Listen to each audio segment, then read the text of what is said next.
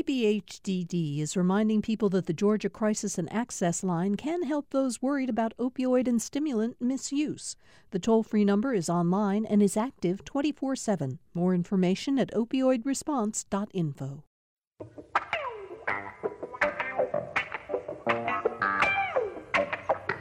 Welcome to another edition of Political Rewind. We come to the end of another consequential and uh, distressing, frankly, week as the coronavirus continues to take its toll on Georgia. Um, it, it, with that in mind, let me give you the latest figures that have been reported by the Georgia Department of Public Health. Uh, at seven, as of 7 o'clock last night, they report that we now have 5,444 cases uh, in the state. That's up 696 in 24 hours. 176 people have died. That's up 22 in 24 hours. And we now have um, an additional county, at least 143 of our 159 counties in Georgia now uh, have uh, uh, individuals tested positive for COVID 19. And I always want to remind you that we know those figures lag. They are not telling us what's happening today on the ground. They're certainly not telling us what we can expect tomorrow. Uh, they are a, a, lagging indicator, so we continue to have issues with coronavirus and will for some time. Uh, we're really thrilled to have with us today uh, Dr. Carlos Del Rio. He's the Distinguished Professor of Medicine and Global Health at Emory University, and we're going to talk to him in just a second. He will be joined on today's show by a very distinguished panel of journalists Jim Galloway, the lead political writer for the AJC. You read him on Wednesdays and Sundays in the AJC. He is here with us, as he always is, on Mondays and Fridays. Jim, thanks for joining us. No, it's great to be here, although it's uh, a little bit like a, a, a downward plunge on a roller coaster, isn't it? It's yeah, it really is. Uh, Patricia Murphy, a syndicated columnist for Roll Call, but also GPB uh, reporter at Lawmakers, where there's not a whole lot going on right now. But we're glad you're with us again today, Patricia. Thanks for being here. Good morning. And we're also joined today. I'm really thrilled to have on today's show uh, Virginia Prescott, host of On Second Thought. Virginia, welcome to Political Rewind. Well, thank you so much. It's uh, great to be here. I'm thrilled and happy to have some company to talk to, quite frankly. Yeah, I, I, believe that's right. Dr. Del Rio, again, you I know how incredibly busy you've been, and uh, it is just very generous of you to spend some time talking with us today. So thank you so much for being here. Have we got now you I hear now? you. Yeah, I okay. lost you for I don't know what happened. Yep, I hear you. I hear you just fine. It's fine. It we tell our listeners almost every day that uh, we're doing the show by telephone from various locations around the state. And so sometimes the communications get a little bit difficult, but we're going to be in good shape for the show today. Dr. Del Rio, I want to start the questioning, if I may, um, by uh, you're, one of the most prolific tweeters that I follow. And I suggest, by the way, that, that, well, you are. And I suggest, by the way, that our listeners may want to follow you too. It's, it's your at Carlos Del Rio 7. And uh, because you are giving us n- numerous times a week, a day, uh, terrific information about what's happening out there here in Georgia and across the country.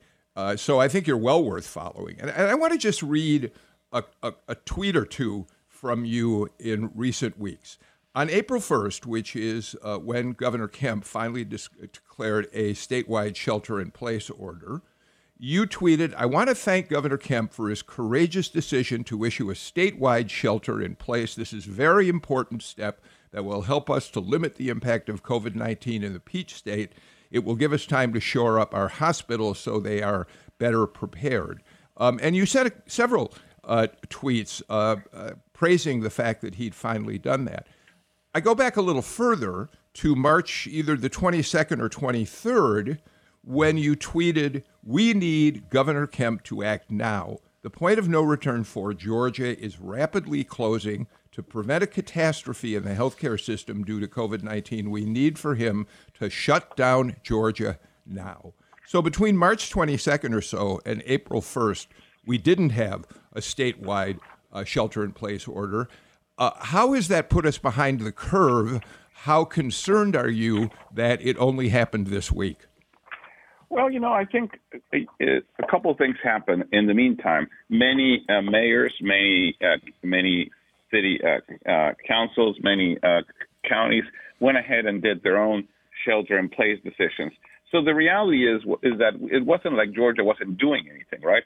It was just happening at different levels from different people that wasn't exactly the governor. And so at the end of the day, I think we were getting what we wanted. You know, I always say, I remind myself of that, you know, that that song of of you know rock and roll, uh, saying that sometimes you don't get what you what you want, but you get what you need. You know, so we were getting what we needed. you know, we were not getting what we wanted, and but that's okay. Eventually, we got what we needed, and I think it was it was fine. I mean, I think you know you realize that political decision making is complicated. Political decision making is is difficult, and uh, you know, and and it's uh, you have to take many things into consideration. And I think the governor was rightly so uh, looking at different things, and I think different counties were doing different things. I think it happens a little bit also at the national level, right? I mean, I would ideally want to have a national uh, shelter in place, but it is what it is. You know, we're getting some, we're getting there through a convoluted way through different, you know, governors in the different states. Let me uh, one more quick question about all of this. Um, as I'm sure you know, because you follow the news very closely, Governor Kemp has been under a lot of heat for the last uh, day and a half since he gave his news conference in which he did order the state to shelter in place. And the remark that he made that's really uh, led to criticism from commentators across the country is this one that we'll listen to right now. You know, I think it's the reason I'm taking this action. Just like I've continued to tell people, I'm following the data, I'm following the advice of Dr. Toomey. Uh, her and I both mentioned in our remarks, um, you know, finding out that this virus is now transmitting before people see signs. So, the what we've been telling people from directives from the CDC for weeks now that if you start feeling bad, stay home. Uh, those individuals could have been infecting people before they ever felt bad. Well, we didn't know that until the last 24 hours. And as Dr. Toomey uh, told me, she goes, "This is a game changer for us."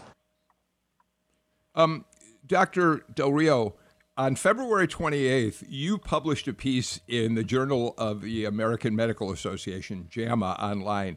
And in the in that piece, February 28th, you pointed out that uh, transmission could happen among people who have no signs of the virus. Um, did something change uh, this week at CDC that led the governor to make his decision? Because that's what he's been getting such heavy criticism for. Well, I think several things happened. I think the most important thing that happened is in their weekly publication, CDC published in the MMWR, published that day an MMWR that talked about a very well conducted study in Singapore. And they mentioned uh, that people could start transmitting up to 48 hours before they develop symptoms. And they use a term that I really like. It's not asymptomatic transmission. Those people are asymptomatic, but they called it pre-symptomatic. In other words, you know, it's not like you can remain asymptomatic all your time. It's like you start trans- you start infecting, you start transmitting about 24 to 48 hours before you develop symptoms. And that's something that we actually know from other viruses. Influenza does something very similar. So I could be in my office feeling fine today, going about and about, and then, you know, and then be infecting other people. And then 24 hours later, I feel terrible and I have the flu. So other respiratory viruses do that. So it was kind of suspected that this virus was doing the same thing because of the dynamics we were seeing. But this very well uh, done study in Singapore, published in the MMWR, I think kind of, you know, sort of put the put the final nail in the coffin of of of, of this is what this is a reality. I think up to that point we were concerned about it. There was a there was strong suspicion about it, but it was, the, the the firm evidence really came with that MMWR and that study from Singapore, and I think that's what the governor. So Jim Galloway, to. So, Jim Galloway, what I hear Dr. Del Rio saying is that, uh, I mean, we all know what kind of uh, criticism Governor Kemp has received from uh, a number of people around the country. Uh, but what Dr. Del Rio is saying is he, he did have new information to act on. Uh, maybe he should have acted sooner, but finally there was action taken, Jim. Right, right. It, it was his exp- explanation that was uh, that, that was botched. uh, more than anything else, I think, on this. Uh, Dr. Del Rio, there's uh, I've also been reading some some reports that that the this virus can now be it's, it's we think it, this virus can now be spread by simply by breathing. Uh, is is is that is, is that legitimate? Uh, that well, it's not just I, touching I, touching surfaces or touching skin or droplets.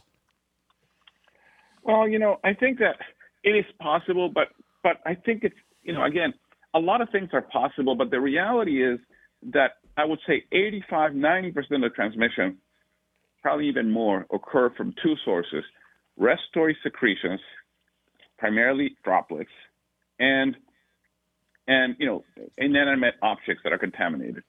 And and yes, mm-hmm. you know, I, I think if you focus on those two things, the other ones, quite frankly, are at this point in time the aerosolization, for example, is theoretical. It was done with a machine.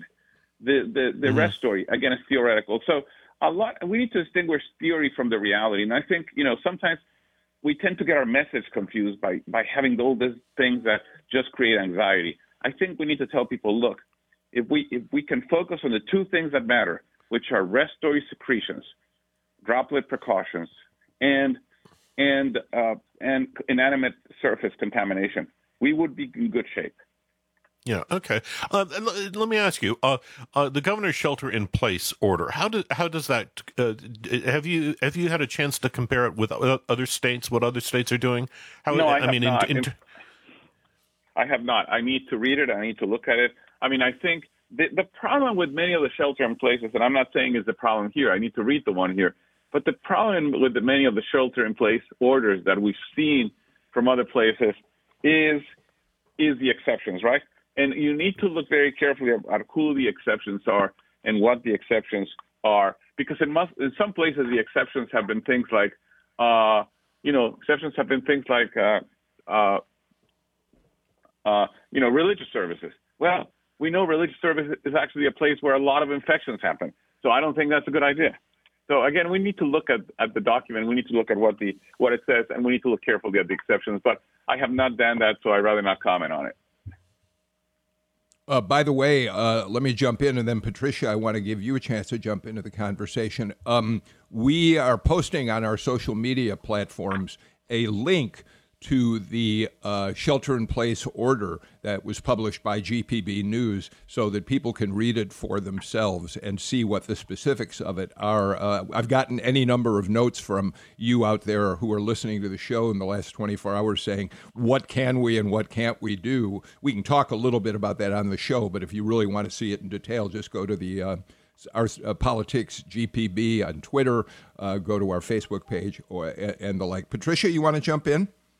Yeah. Um, so there has been a good bit of reporting this morning about the long term care facilities in Georgia. And I remember I had asked the governor's staff about what the state was proactively doing um, in middle March when we had seen long term care facilities in Washington state really um, being hit hard by the virus. And now we see this morning dozens of patients in multiple facilities um, and up to 58 facilities with positive patients.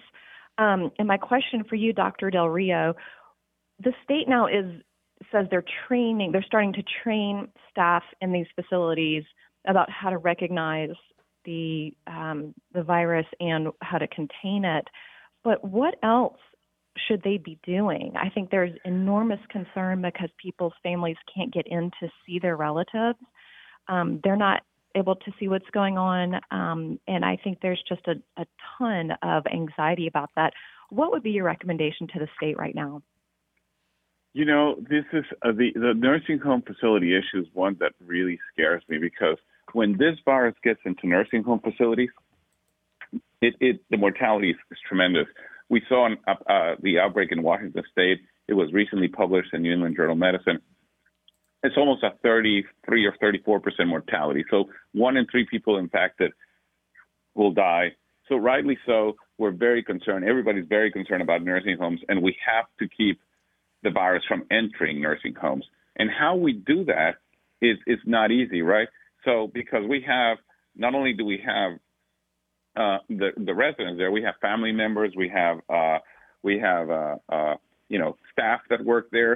So somebody is, is, is likely to bring it in because of the difference we talked about, right? The asymptomatic transmission, et cetera. So we need to do, I think we need to do two things. We really need to, to highlight with our employees, the employees that work in those facilities and people that are coming in, the importance of the, uh, the, the distancing, the, the, the, the preventing of their infection in the community, right? We need to make sure that they are hyper vigilant of not, not getting infected in the community. Like we are in healthcare. I mean, in healthcare, I tell all my healthcare colleagues, look, you can be infected in the hospital, but you if you do the things you need to do in the hospital, you're more likely to be infected in the in the grocery store or in you know in the community. So you need to not drop your guard when you're in the community because here in the hospital, we're giving you the supplies and we're giving you the things to decrease your risk of infection.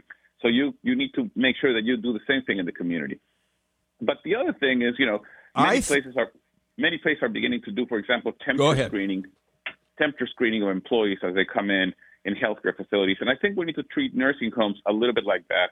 The challenge, of course, is a nursing home resident may go to the hospital, and let's say they're sitting in the emergency room and they get infected in the emergency room from from, from one other patient, and then they go back to the nursing home and take the disease in there.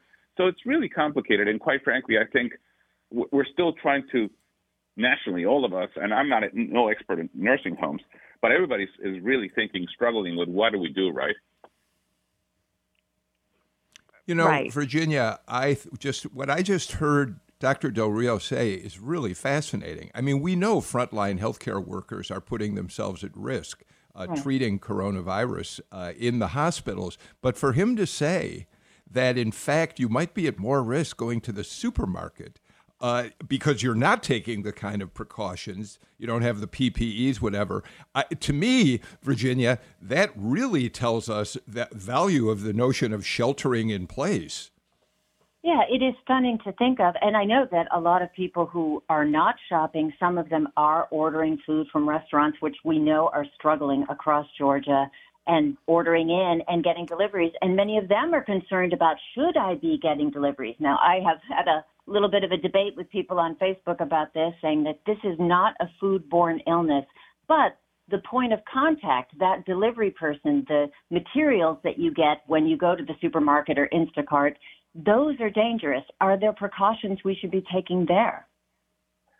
So again, you know, I, a couple of things. I've learned a lot from talking to people in, in other places, not only in China, but my niece lives in Milan, and she's been on the lockdown for quite some time, and I've talk to her almost a couple times a week and hear what she has to say. And what they've done in Milan is, you know, first of all, try to go to the grocery store as little as possible, but you know, sort of get more supplies. But she's got a very small refrigerator, so she has to go, you know, at least a couple times a week. Um, she and her husband, one of them goes, the other one stays behind. Uh, when you go, you obviously, uh, you know, wear. Uh, she wears a mask. Works uh, hand sanitizer. The grocery store doors are open or automatic, so you don't have to touch them. Then when you go in, you get a card. They have wipes there. You can immediately wipe your card, what that you're going to touch, and then you go in. You you get the stuff that you need. You put it in your in your in your bag, and then you get to the cashier, and you pay using something like your phone or Apple Pay. You're not supposed to putting your credit card on top. You know that's that's the immediate kind of thing. They don't want you to be touching a keypad to enter your PIN. Here, for example, I went to the grocery store the other day, and they did have the wipes for the card, but when I got to the to, to paying, I still had to enter my PIN. So what I did when I did that, I uh, I immediately then get my hand sanitizer and clean my hands before I get into my car. So you have to really continuously be reminding yourself about washing your hands. And very important, not touching your face because there's a touching the face. The virus doesn't come into your hand. It comes in when you touch your face after you contaminated your hands. As far as deliveries of food go concerned, what they're doing in Italy and what many places here are doing too is you order, you pay over the phone, you don't pay in, in person, you pay through the internet or whatever, and then the person comes to your house, delivers, knocks on the door, delivers the stuff, and then it goes away. And then you you wait a couple minutes, you open the door, you get the stuff, so there's never a contact with the person, right? Then you take your stuff, you put it inside, you take whatever you have, out of the, the food, you put it into a new container or a, pl- a dish in your house that is clean, and then you take those containers, you put them in a bag, you close it, you throw them away, and then you wash your hands. again, this hand washing thing is so important. You have to remind, remind ourselves constantly to be washing our hands. If you touch anything, the next thing you do is you wash your hands and don't touch your face in the meantime. Well, let me ask you. There are some. Well, let me- let me- or- go ahead, Bill. Go ahead, Virginia. No, no, go ahead. I wanted to ask about masks because there's been a little bit of back and forth about whether or not we should be wearing masks when we go out to places like the supermarket. And one of the things, of course, is it keeps you from touching your face directly. What do you think about this idea of wearing masks for everybody, mandatory when they go out? So um, I'm increasingly uh, convinced that that's uh, what we what we uh, should be doing. I will tell you that uh, there are a couple things that I've read uh, recently, and I would recommend there's uh, there's two things worth looking at. One uh, is well, actually, one one really worth looking at. Colleagues at uh, at Yale University just published a, a paper that is that is totally worth looking at. Uh, let me pull it up. It's a it's a it's a study that that says that uh, it's a study called the case for universal cloth masking adoption, and it was published literally yesterday. And what they say here is that using wearing a mask in public will probably decrease the risk of uh, the risk of transmission, the risk of infection by approximately 10%. So uh, wearing uh, the protective effect of wearing a mask will decrease transmission. So it's not huge, but I guess 10% is better than nothing, right?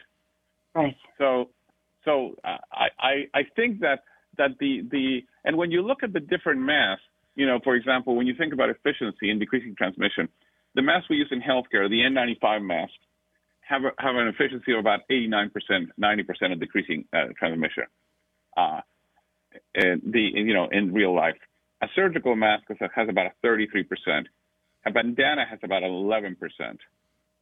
So you know, so they're all kind of different, right? They're all a cloth mask has about a six percent. So they all have kind of different. But if you think about wearing masks in public, whether it's a bandana or a cloth mask, it's about 10% reduction in risk. So it's not huge, but you know, I'll take 10%. At this point in time, I think I'll take anything.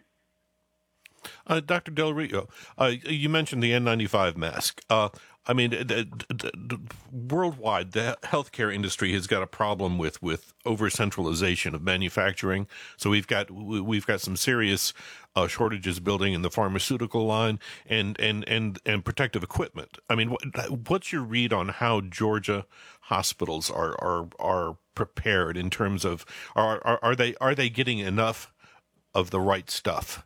to do what they need to do over the next three weeks?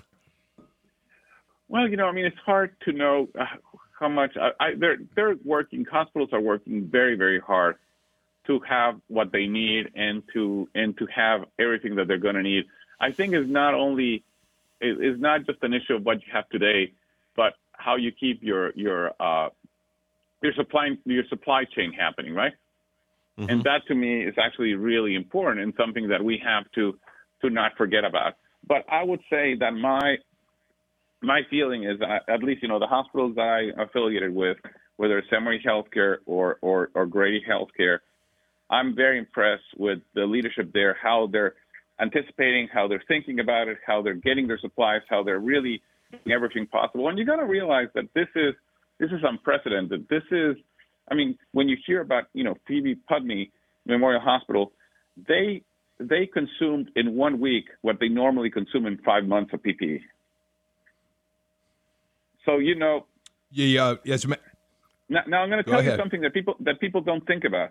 One of the issues, for example, is believe it or not, increasing testing capacity and testing uh, efficiency, expediting testing, getting test results quickly, actually means saving PPE in the hospital. So let me give you an example. When we, at the beginning of this, when we would get a test and we didn't have testing in house and we had to send it to the state, and the state will take three or five days to give us a result back because they were overwhelmed with testing and took them some time. So during those five days, you're consuming PPE because you think that person is infected, and if you know, and if they're negative, then you wasted five days worth of PPE. Now that we can get a test and get the result that same day, you're actually consuming less PPE. You know what I mean? So actually right, improving right. your improving yeah. your testing actually decreases your PPE consumption. So all these things are interrelated. They're not independent of each other. Uh, Dr. Del Rio, I should point out that uh, John Haupert, the CEO, of course, at Grady Hospital, spent the hour with us on Political Rewind yesterday. And uh, he uh, said that Grady, as you kind of just referred to them, uh, is well supplied with what they think they're going to need, uh, despite the fact they know they're going to see a crush of patients coming their way. But as you also point out, uh, Phoebe Putney down in Albany has just been overwhelmed. So I guess the answer, in some ways, to Jim's question is in terms of hospital medical uh, f- facilities of various kinds. It's it's it's one one facility is doing fine and others aren't necessarily right. Well, correct. And, and you know, if all of a sudden there was there was we would have here in Atlanta a Phoebe Putney kind of event, right? If all of a sudden we would have, you know, 50 patients show up in our hospital, at any of our hospitals in one day, you know, we would be overwhelmed. And that's why, again, the connection to the shelter in place. If we can decrease the number of infections, if we can really decrease the number of new transmissions and new infections, this whole flattening of the curve that I, you know, people keep on talking, what's the impact of of, of, of the social distancing. It is what we call the flattening of the curve. In other words, we want to get those admissions, those sick people coming to the hospital over a longer period of time. We don't want them all to come all of a sudden at once because it overwhelms the system. And overwhelming the system includes overwhelming the supply of PPE. Um, uh, uh, Patricia, do you want to jump in? Uh, yeah, I wanted to check in with you on something that I heard uh, Dr. Anthony Fauci talk about yesterday um, because the other big piece of what's happening, of course, is the economic piece. And he said he had some public health concerns about uh, a rapidly slowing economy, people losing their health care, um, and sort of the infrastructure of the healthcare system getting really deeply challenged and not being able to meet people's other healthcare needs that have nothing to do with COVID 19, but that certainly haven't gone away. Um, are there, is there do public health experts like yourself do you anticipate problems outside of COVID when there's this enormous stress on the healthcare system, and and what what do you expect if so? What concerns would so, you have? So, so my biggest concern, my biggest, I mean, you know, my biggest concern is is are two things. Number one is mental health, mm-hmm. right? You know, any any crisis like this, any leads to, to mental health issues, to anxiety, to isolation, to many things. So we have to think about mental health of, of, of, of, of the population. We have to also think about violence. I think as you prolong this uh, this social isolation and you produce a rapid, you know, a rapid increase in poverty, there may be more more more you know uh, robberies and assaults you know because people need to eat right? And people mm-hmm. need money. So i think that's the other concern that i, I worry about an increase in violence. And then the third one I, I still i worry about people with chronic conditions. I worry about you know patients living with hiv with diabetes with other diseases that need chronic medical care. And i would tell you that again facilities are doing an, an incredible job. For example i'm very familiar with the you know our our HIV facility here in Atlanta at, Grady. And, and the leadership there has done a tremendous job of ensuring that we can do mail order pharmacy, we can do distance, you know, uh, uh, you know, uh, telemedicine, all sorts of things to keep those people engaged and in care and healthy. Because we got to make sure that people with chronic conditions don't uh, don't don't don't decompensate or not. They need to still continue to be healthy, right? They, we need to continue keeping them in their health. And then the other thing that I worry about, and I started to think about it today, is is is what I've been thinking around it. You know, is we need to keep our our population active. I worry about sedentarism. You know, when you're told to stay at home, you tend to be sitting down a lot. You tend to be sitting there watching Netflix and eating unhealthy. And uh, you know, we need to be sure that we get people walking and moving. And you know, this again takes me to a discussion that I've been having and talks that I've been having with the mayor and, and I've been in the paper about is what what do we do about parks and the Beltline? I mean, we could close it, but but I do worry about not giving people the opportunity to be outside. I do worry about not giving the people the opportunity to exercise. We could be, you know, we could be precipitating heart attacks and and and pulmonary embolism and a whole bunch of other uh, problems from sitting around way too much. So so how do you balance, you know, staying healthy in an environment that is not conducive of staying healthy, which is quite frankly the this stay at home is is not conducive to to to, staying healthy. And finally, I, I worry with this shelter in place and stay at home that it disproportionately impacts our vulnerable populations. You know, if you're poor, if if you if you live day to day, you know, first of all, you need a house. Then, you know, for your kids to be educated this way, you need computers, you need laptops, you need internet. And quite frankly, you know, some people live day to day. They they cannot stay without this for you know this way for too long. So so is that that difficult balance between between what's right for health and what's right for the economy and what's right for individuals. And it's a really tough situation. I don't I don't know what the answer is going to be. Should people? Dr. Del Rio, we've got to take making... a break, but before we Patricia, I'm sorry, I need to jump in because we got to get to a break. Uh, and then I'll be glad to give it back to you in just a minute. But uh, before we go to the break, I want to follow up on a couple things to make sure our listeners understand what's practical for them. Number one, you talked about being worried about exercise. People are, can go for walks or runs as long as when they're out uh, on the street, on a path, they're maintaining a proper physical distance. Is that is that basically what you're saying? That's not a problem, right? That's exactly what I'm saying, and and that's again, we need people to. I mean, we need people to, to, to, to do that and to realize that that's what we have to do. Because if we don't, then the decision is going to be, well, you know, if we cannot sort of police ourselves or, or be responsible ourselves, then at some point in time, things like the Beltline are going to be closed. And I would like not to see that being the case, right? Because we need to have the ability for people to exercise, to walk, to to to stay active.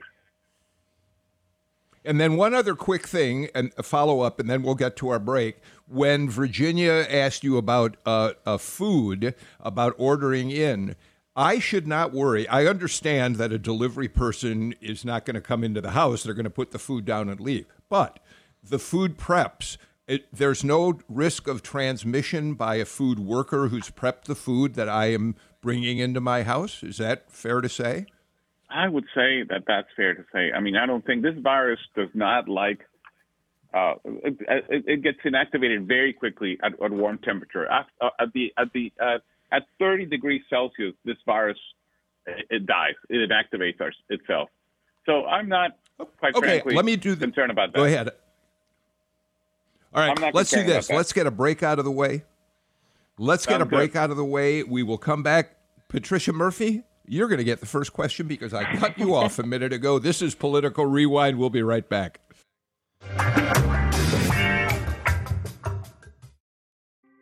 Thanks for listening to Political Rewind. If you like this show, you'll also like Georgia Today. It's a daily podcast from GPB News, bringing you compelling stories and in depth reporting that you won't hear anywhere else. Join me, Peter Biello, for this quick and convenient way to get the best of GPB News' extensive coverage of the topics that matter to you, delivered directly to your device every weekday afternoon.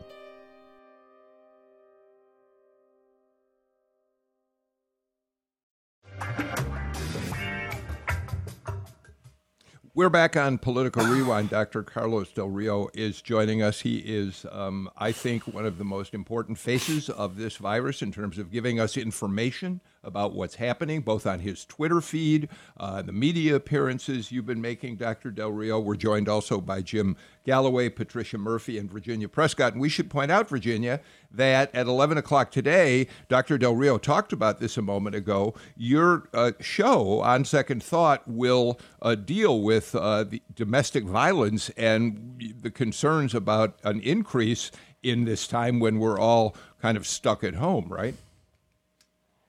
Virginia?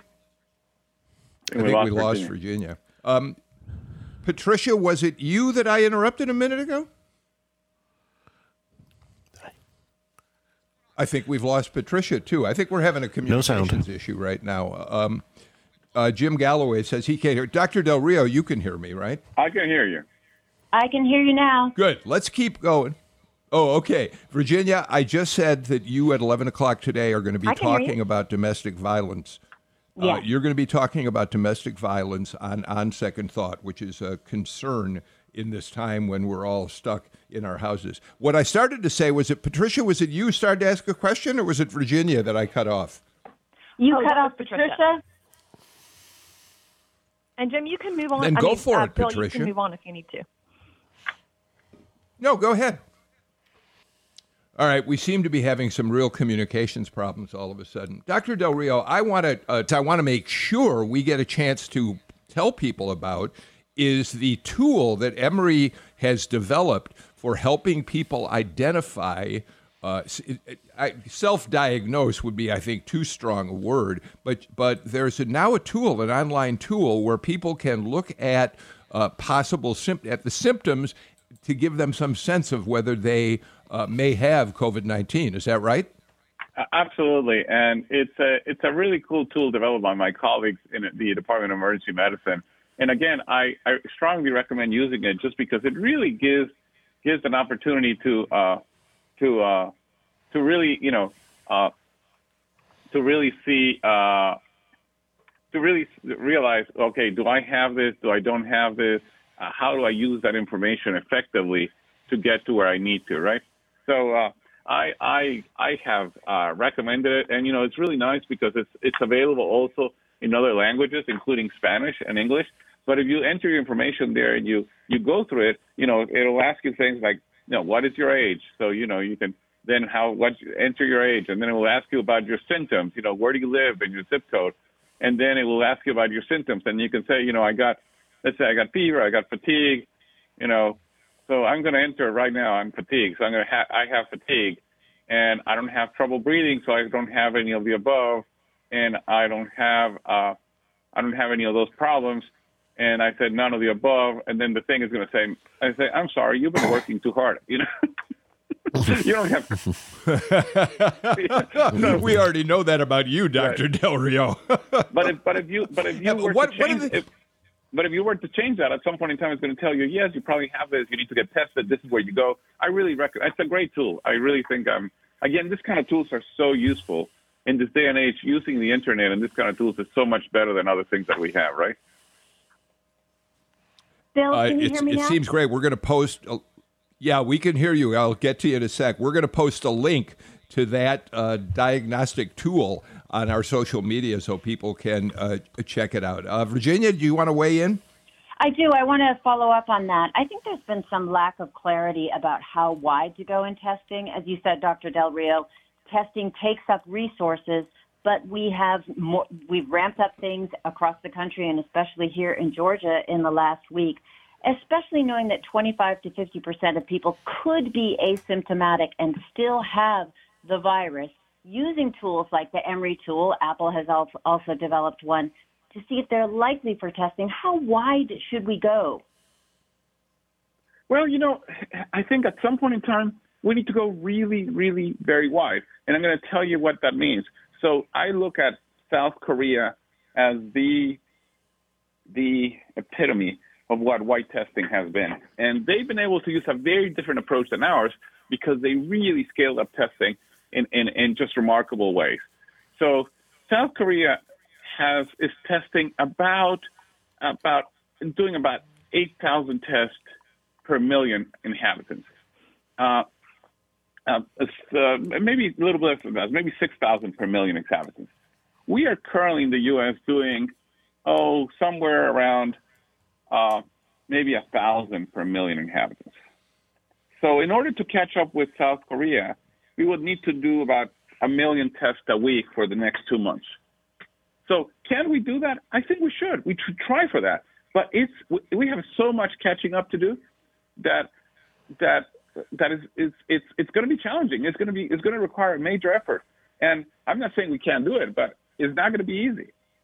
But if we were able to scale up testing, and that's again one of the things when we think about the shelter in place, when we think about the, the you know the president saying we're going to stay, we're going to stay, you know, stay at home for the next until until April 30th. If we can use this month to really scale up testing to get to where South Korea is, about six or seven thousand tests per million population, then we would be in a very different place. Because because then a key a key strategy to get out of when people ask me how do we get out of where we are right now? How do we end up social distancing? How do we end up how do we reopen the economy it's going to be critical to have data and that data is going to come from testing so if we're not able to scale up testing to a level we need to we're going to be in this in this sort of a you know in this stuck in this in this in this place for a lot longer So the sooner we scale up testing, the sooner we can say, here are the pockets of disease. This is where we need to target interventions.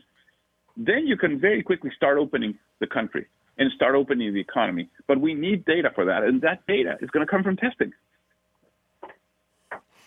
Dr. Del Rio, um, yeah, but Dr. Del Rio, there's uh, I, I, don't want to uh, underestimate the, the, the, the, danger that this pose the virus poses for, for older residents of Georgia, but there's some there there's some there's some numbers out there that are kind of indicating that that the, the that the fatalities in, in, in the South are trending younger. Uh, do you think that's going to hold up? And if if it does, what's it telling us? Well, I think it's doing it's doing two things number one, even though the mortality is higher in older people, it doesn't mean that you cannot die when you're young. And I remind that to young people when they say, "Oh, this is no big deal in young people." Well, it is. You can be, you can die if you're young with this disease. So don't underestimate the power it has. Don't underestimate the, the, the severity of the disease. But why in the South we're seeing higher mortality than we expected, or, or trending in lower age population? I think it's a good question. And at this point in time, I think there's a lot of speculation. But, you know, one of the things that I think about is, well, you know, here in the South, we have higher incidence of diabetes, right? Of hypertension, of chronic disease. So it may be simply a reflection of who we are and where we happen to be and what diseases, what underlying diseases we have. So um, uh, I think that uh, I would look at that as one of the, but again, it needs, we need, we need data. We need we need studies. We need science to understand that. It's not going to happen out of the uh, out of you know if, without science we're not going to be able to make it. Uh, Patricia, I think we're back uh, in touch with you, so I wanted to give you a chance to jump into the conversation again. Oh, well, thank you so much. Um, on the subject of testing, Dr. Del Rio, what's your under- what's your understanding of where we are, how close are we to getting that kind of widespread testing? I know there's some new tests that may be coming online shortly. How long does it take to manufacture those? How long do you think it would take to get them out to people who need them? And how far what, away what do you think I mean, we'll be about from the that? Test, about the testing? Yes, sir. Yes, sir. You, you know, I think that uh, I think that testing. A lot of companies. I mean, the number of tests available is coming out in an incredible, incredible uh, way. And I think that we will get. Uh, I mean, companies are doing a much better job. The question is, is uh, is not where we are in testing. Uh, the question is is not just the testing; it's also the uh, the supplies, right? It's also do we have the necessary uh, supplies to the testing that we need to do? That to me is actually uh, one of the biggest issues that we have. How do we how do we have the necessary supplies so we can then uh, so we can then uh, do the testing? So there's an issue of of sort of supply management beyond the, the testing. People talk about the kits, and it's not just the kits. And I'll give you an example. Uh, for example, let's let's suppose I have a lab that is doing one of the tests, the Abbott test. Well, the Abbott test, the machine that runs that test can run 90, 90 tests per eight hours because that's, you know, you put 90 specimens in there and it takes eight hours to run the test. Well, that means that over a 24 hour period, you can only run 270 tests, assuming you work the machine nonstop 24 7, right? So you have a limitation by the by the number of equipment you have. So you got to buy new machines in order to do scale, scaling up, and and you have to get those machines and you have to install them. You have to to to to calibrate them. You have to test them. Then you need the personnel to run those machines. So and then you need the reagents. So and then you know you need, for example, I don't know if you've heard about the swabs that you stick up people's nose to get the samples. Well, there's a there's a there's a shortage of, of swabs right now. So it's not just getting the, the kit test, it's really the whole supply management of doing a test. And I think that's what we need. The logistics of scaling up testing is not simply just sending a bunch of test kits and saying, okay, guys, do the testing. And so therefore we start we need to start looking at other alternatives for testing. And I know some people are looking at, you know, can we do saliva testing? Can we do, you know, point of care testing? What are the kinds of testing what can we do? And there's a lot of very smart people doing that, a lot of companies doing that. And the FDA has said, look, we will approve things quickly. But again, are we going to be able to do what we need to do in a month? See, that's the challenge. The challenge is not what we are doing right now, but can we do what we need to do over the next uh, month, and it's it's imperative that we do what we need to do over the next month. I mean, it's truly imperative. We don't scale up testing, we're not going to be able to get out of this mess that we're on, and that's why I think it's. it's let me uh, let me interrupt. Yeah. Go ahead. Finish your thought.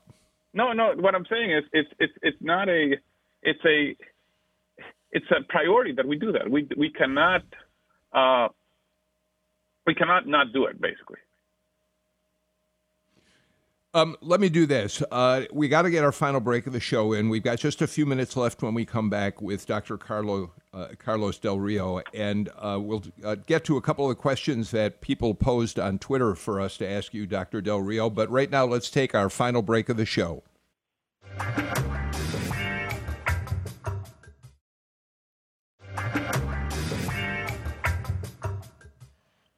Dr. Del Rio, as we've been uh, talking uh, on the show today, I've been kind of looking at the questions that our Twitter followers posed to us at PoliticsGPB, and we've answered uh, quite a few of them. But but there are a couple that I think are important for us to get to, and and one of them that, of course, a lot of people are concerned about is whether or not we have evidence that COVID nineteen looks as though it's going to do what the 1918 pandemic did, which means will it mutate and come back in the fall stronger than ever? We don't know unequivocally what might happen, but what are the indicators that we might face this again in the fall in an even more potent form? Well, I think there's two things there. I think, you know, at this point in time, it's all speculation. Will it come back? Will it not come back? I think that it may come back. I think it's possible, and I think we need to again be prepared for for that. Having said that, uh, it's not an issue of just of mutation, and people worry about. I hear so much about mutation. It's not. It's not just not an issue of mutation. It's an issue of a simply, you know, viruses tend to tend to uh, tend to persist. The respiratory viruses tend to persist, and they can do this. The uh, but the the important thing is that I think if it comes back, and when it comes back, we may be uh, we may be we should be better prepared than now. And I think that's different. The difference between, uh, well, I, I, I appreciate the comparison to 1918. I will also say that we're not in 1918. We have better science, we have better healthcare, we have better many things. And to start with, we have better, you know, think about where we are in in in the uh, where where we are in the uh, in in where we've been. I mean, this virus was described, what this disease was described December 31st. A week later, they had isolated the virus. They put the sequences out there. Very quickly, the tests were developed. We now have, oh, this morning I looked at, we have over 200 and something clinical trials happening right now around this virus. We are already testing a vaccine. So, so I think because of science, because of research, when this comes back, we will be in a much better place. So I don't worry about the future when it comes back. I worry about getting over over this hump right now. That is the tough part. The tough part is right now when, as I said, we need to scale up testing. We need to get our hospitals ready. We are we're facing an unprecedented challenge right now. So rather than worry about the future, I, I worry about the present. One other quick thing from our, our listeners, and then I'll uh, throw it back to uh, other people on the panel today. Um, the, uh, as you well know, the Institute for Health Metrics and Evaluation at the University of Washington uh, has done a lot of modeling for the country and for individual states. They suggest, as I'm sure you know, that by June 1st, by June 1st, we should really be at the bottom of the curve. They say pretty much what you've said that April 23rd, April 24th is when we really hit the height of the problems here do you by the beginning of June? Uh, should we expect that we can get back to life as normal? There are a number of people who've wanted to ask that of you. Again, again, getting to normal, and I would strongly recommend people look at the, uh, uh, Scott Gottlieb, who was the FDA director, uh, published uh, what I think is a fantastic, fantastic piece on on how do we get out of this mess, right? What do we need to do to get out of this mess?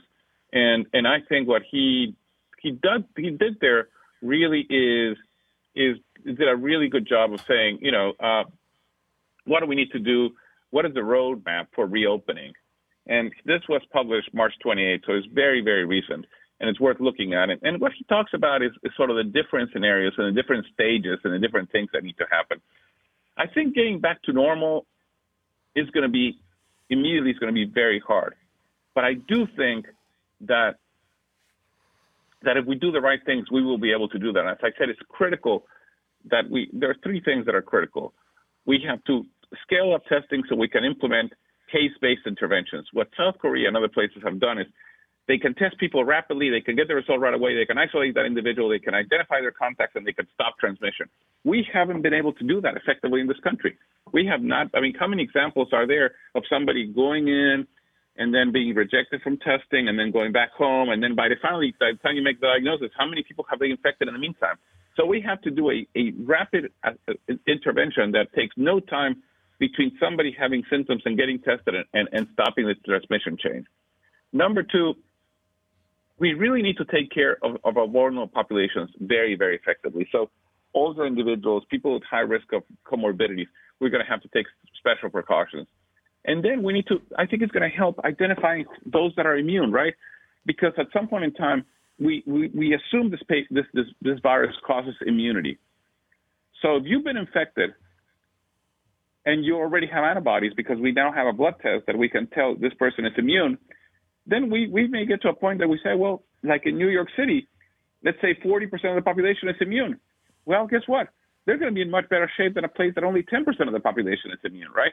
Because there's going to be what we call herd immunity. There's going to be enough immunity in the population that transmission is going to stop. So I think we need all those. Again, I go back to science and data. If we don't have the data, we, we can't make decisions, and that's going to be the challenge. Jim Galloway, I'm really running out of time rapidly, and I apologize that we're not going to get to uh, questions from Patricia and Virginia, but I want to give you one last chance. We got about a minute or so if you've got a quick question. Yeah, Dr. Del Rio, I'm just it, it's a it's a pretty simple question. How does an epidemiologist shelter in place? How do you uh, do your how do you do your job?